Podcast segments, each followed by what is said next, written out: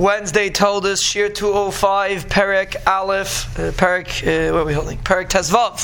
Pasuk Tezayin Vayomer Shmuel El Shaul this is one of the most important um, conversations in Tanakh. Shmuel told Shaul Heref uh, hold, wait. Wait a minute I'm going to tell you what the Ribbono Shel Olam told him told me. Vayomer Loi Daber Shol responded Tell me, even if you feel that you are lowly, you are the Roish of Klal Yisrael. Hashem the Banashlam crown you as a king. So you see, number one, the source of Shmuel of Shaul's lack or chet, according to his madrega, was due to his misunderstanding of his level of his madrega, and 99% of people's averis are also because of that. Someone told me yesterday, does Hashem really care if I learn or not? And if a person has that attitude, it's very difficult to learn. A person has to realize Hashem does care, and you are Roish Shivte Yisrael Ata, and you are a very important individual. And when a person goes with that attitude, person starts appreciating his actions. The source of Averis is a lack of appreciation for his actions. So that's the first thing that Shmuel was telling Shaul in his level, but it's a lesson that we take from it to our level.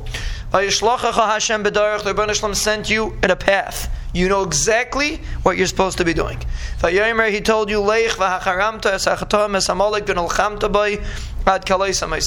He told you, go destroy Amalek, the Chataim, meaning internalize that they're chaitim and they deserve destruction and fight with them until they get destroyed. So again, if a person would internalize the severity of the thing he's dealing with, besides for his importance, but also the severity of the thing that he's dealing with, it would also have a different impact. Raising awareness on a topic, like we discussed in the Kedusha Shirim, is fundamental. A person realizes he's dealing with a serious to- topic, not necessarily in a negative way, but he realizes he's dealing, in, dealing with a serious Inyan, so also it gives a person motivation to move out there. So here he said that they're chatoim and you have to destroy them.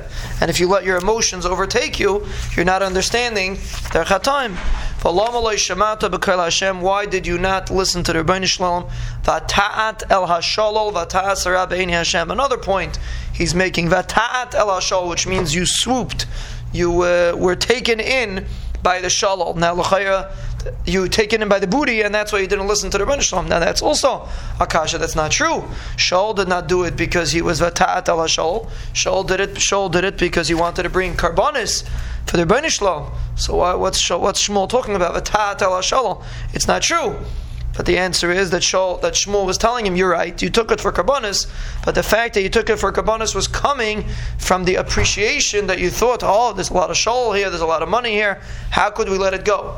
But if a person realizes that money is of unimportance when you're dealing with the tzivui of the Ribbono Shel Olam, so you're right, there's a lot of money here, but the Rebbeinu wants you to destroy it, so you destroy it. But the fact that you didn't destroy it, even if it was for a korban, that means you had too much of an, an objective appreciation for the shawl itself, and you did not realize, like you said in the pasuk before, that you're dealing with chaitim, and therefore vatas Hashem. That was the source of this avera and you're going to see Shaul is going to respond. But the Shmuel's Musar Shmuz was the crux of what the Avera of Shaul was.